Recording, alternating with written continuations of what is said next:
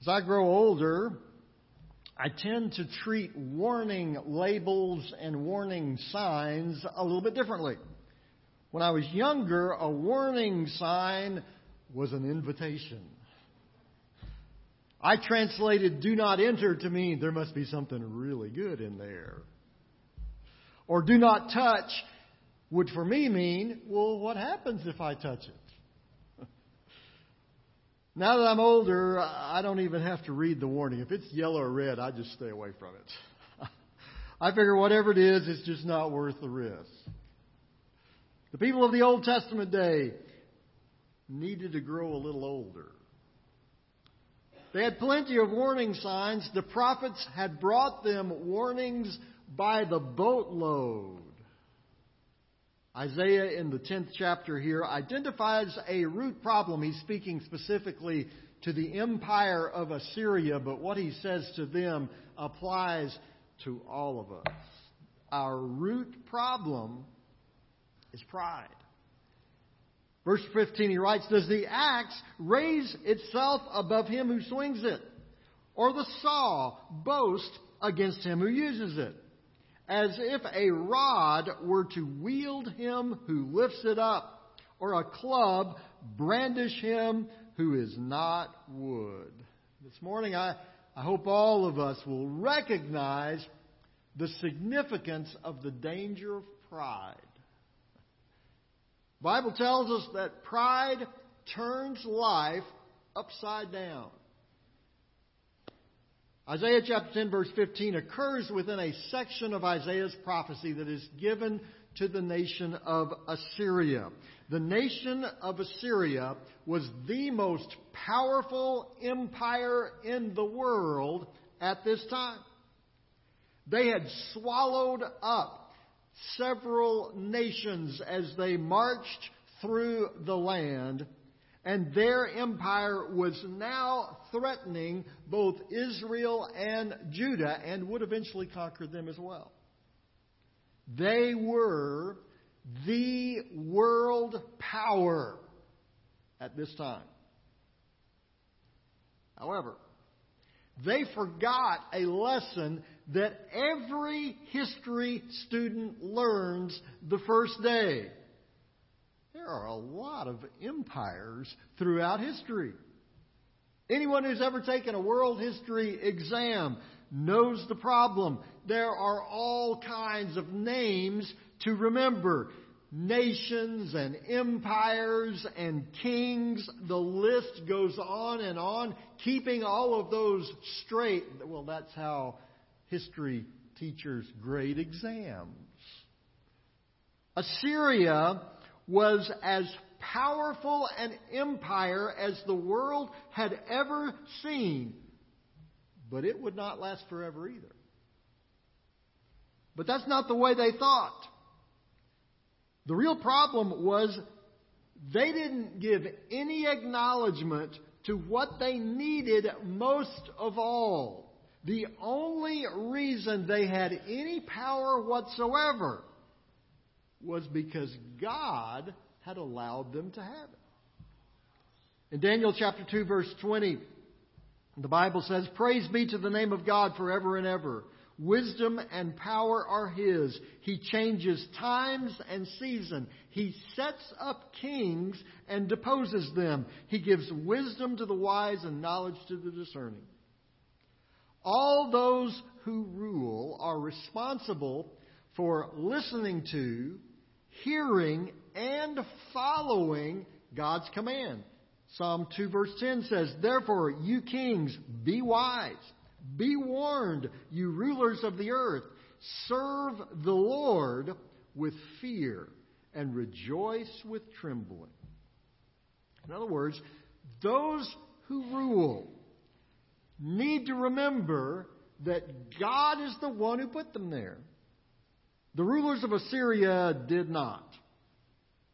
They had been specifically by God through the prophets identified as instruments of God's hand. This is the way that Isaiah put it back up in verse 5. Woe to the Assyrian, the rod of my anger, in whose hand is the club of my wrath. God had used the nation of Assyria to punish Israel and Judah because of their idol worship. But unfortunately, Assyria didn't acknowledge that truth.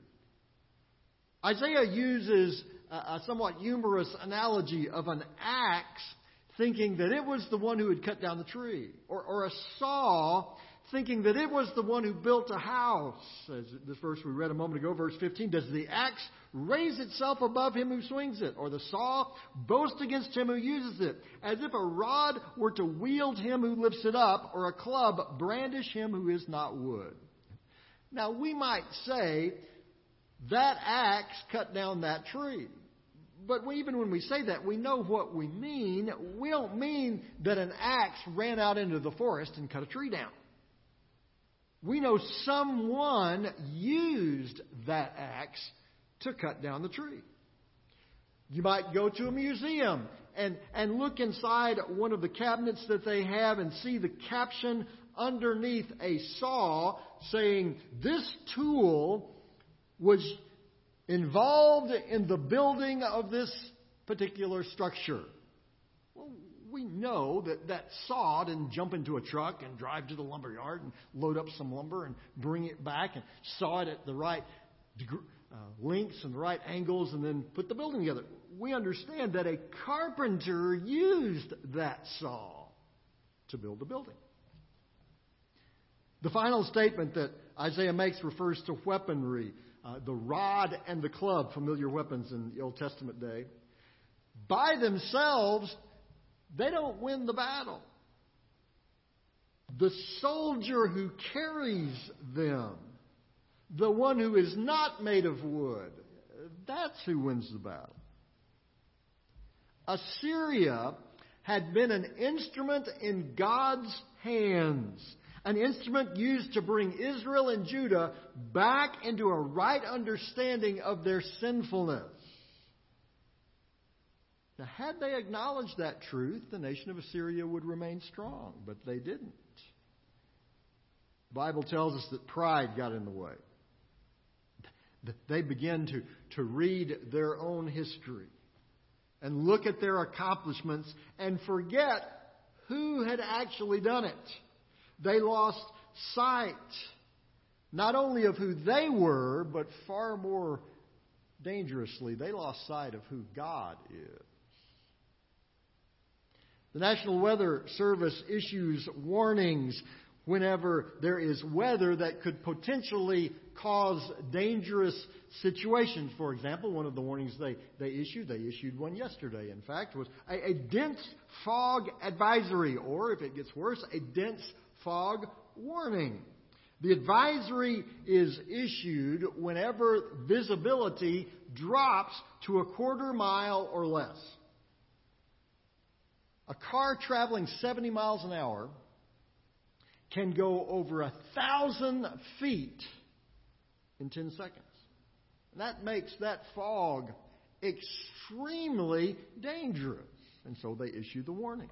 And it actually can be more dangerous than it might seem. Back in 1990, two weeks before Christmas, fog on Interstate 75 caused the worst accident in Tennessee history. Twelve people died that day. Forecasters had been warning about the potential of fog, but drivers on that day said it came instantly, and it wasn't just a quarter mile visibility. Suddenly, they could not see anything. And as dr- folks who are driving normally would do when they run into a situation like that, they slammed on their brakes which created a 99 car pileup. The cars in the accident were so mangled that authorities were never able to determine what car actually started the accident. In response to all of that, the Tennessee Department of Transportation installed a $4.4 million system of fog detection uh, uh, locations that have warning lights and signs and even some gates along this stretch of highway that for a long time had been known for its dense fog. Unfortunately, there have been no other mass wrecks on that stretch of highway again during this time. Isaiah was issuing a spiritual fog warning here in Isaiah chapter 10. That's what pride is. It blinds us to who we are, but even more importantly, it blinds us to who God is. Pride makes us think we are more than we actually are. It makes us think that we can accomplish things that we cannot do. Pride can cause us to lose our families. It can cause us to lose our businesses. It can, worst of all, blind us to our need for Christ. That's because pride blinds us to who God is. When we start to think that we don't need God, we forget that God is the one who created us. God's the one who sustains us. God's the one who protects us. Not to mention the fact that God and God alone is God. We aren't.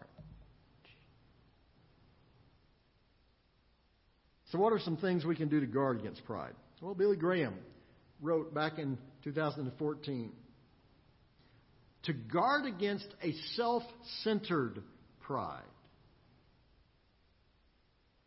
Galatians 6 4 says, Each one should test his own actions.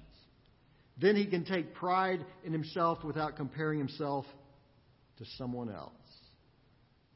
Where pride takes a wrong turn is, is when the focus comes off of God and is on us. Brandon Clements, a, a writer for the North American Mission Board, gave some suggestions on some ways to avoid the dangers of pride.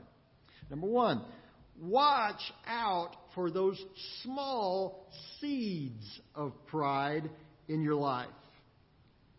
Dangerous pride doesn't come all at once, it comes in little spurts. So catch it when it's small, repent of it, and replace it with a clear understanding of God's presence and blessing in your life. Watch out for those small seeds of pride that sometimes come into our life. Number two, don't fall for the lie that you don't need to confess your sinfulness to God. Or the lie that you don't need the encouragement of fellow believers. When you start to think, well, I don't really need to confess my sin to God, uh, it's a problem. Take warning. Or when you start to think, well, I don't really need the help and encouragement of other believers, take warning. Watch for those small seeds of pride. Don't fall for the lie that you don't need to confess your sin to God or you don't need the encouragement of fellow believers. Number three, watch out for those times when you think you can handle it.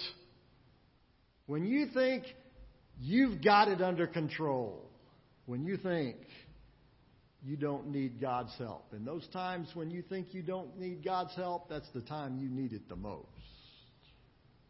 Number four, watch for the times that you neglect to use the gifts that God has given you. God has given each one of us gifts. We're, we're studying about that on Wednesday nights. So we'll pick that up again after our business meeting this Wednesday evening. Next Wednesday, we'll start that back up again. And, and then the next Wednesday, we'll have an opportunity for you to use a very simple test that'll help you understand what your spiritual gifts are. God has given every believer gifts that He intends for us to use. God didn't give us those gifts, and He doesn't give us the blessings that we have for our own enjoyment. He gives us the gifts that we have and the blessings that He gives to us to use for His glory.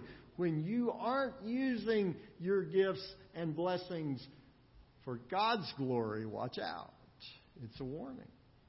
Number five, make prayer a constant practice in your life. One of the things that prayer does, it reminds us that we are completely dependent upon God.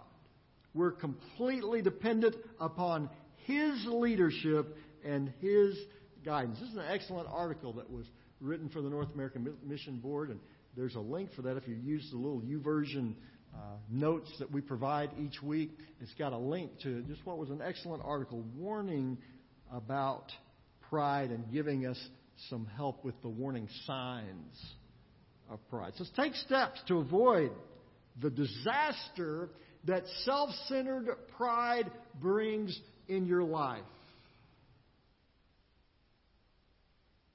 One of the ways we can do that, we've been talking about those one things that we can do to take our life a step forward. If you don't already have this, and I know many of you do, make a daily appointment with God. And make that an appointment you won't miss. Find a time of day that works for you. All of us have those times of the day when, when things are a little bit quiet. Maybe it's right when you get up. And if not, get up 15 minutes earlier.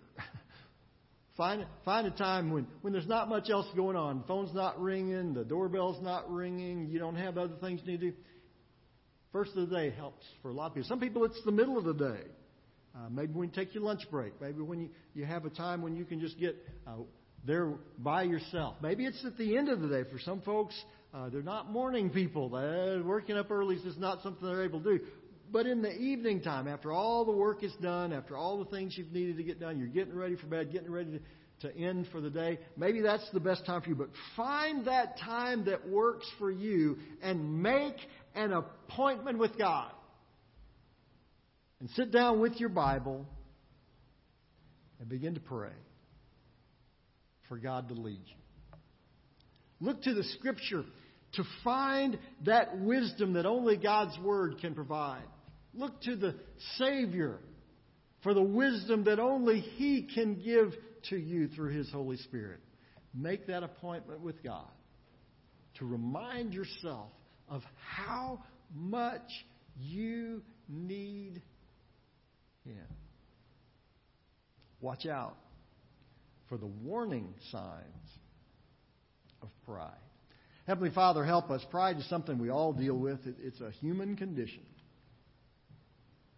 Unfortunately, we are inclined to sometimes think more of ourselves than, than we truly are.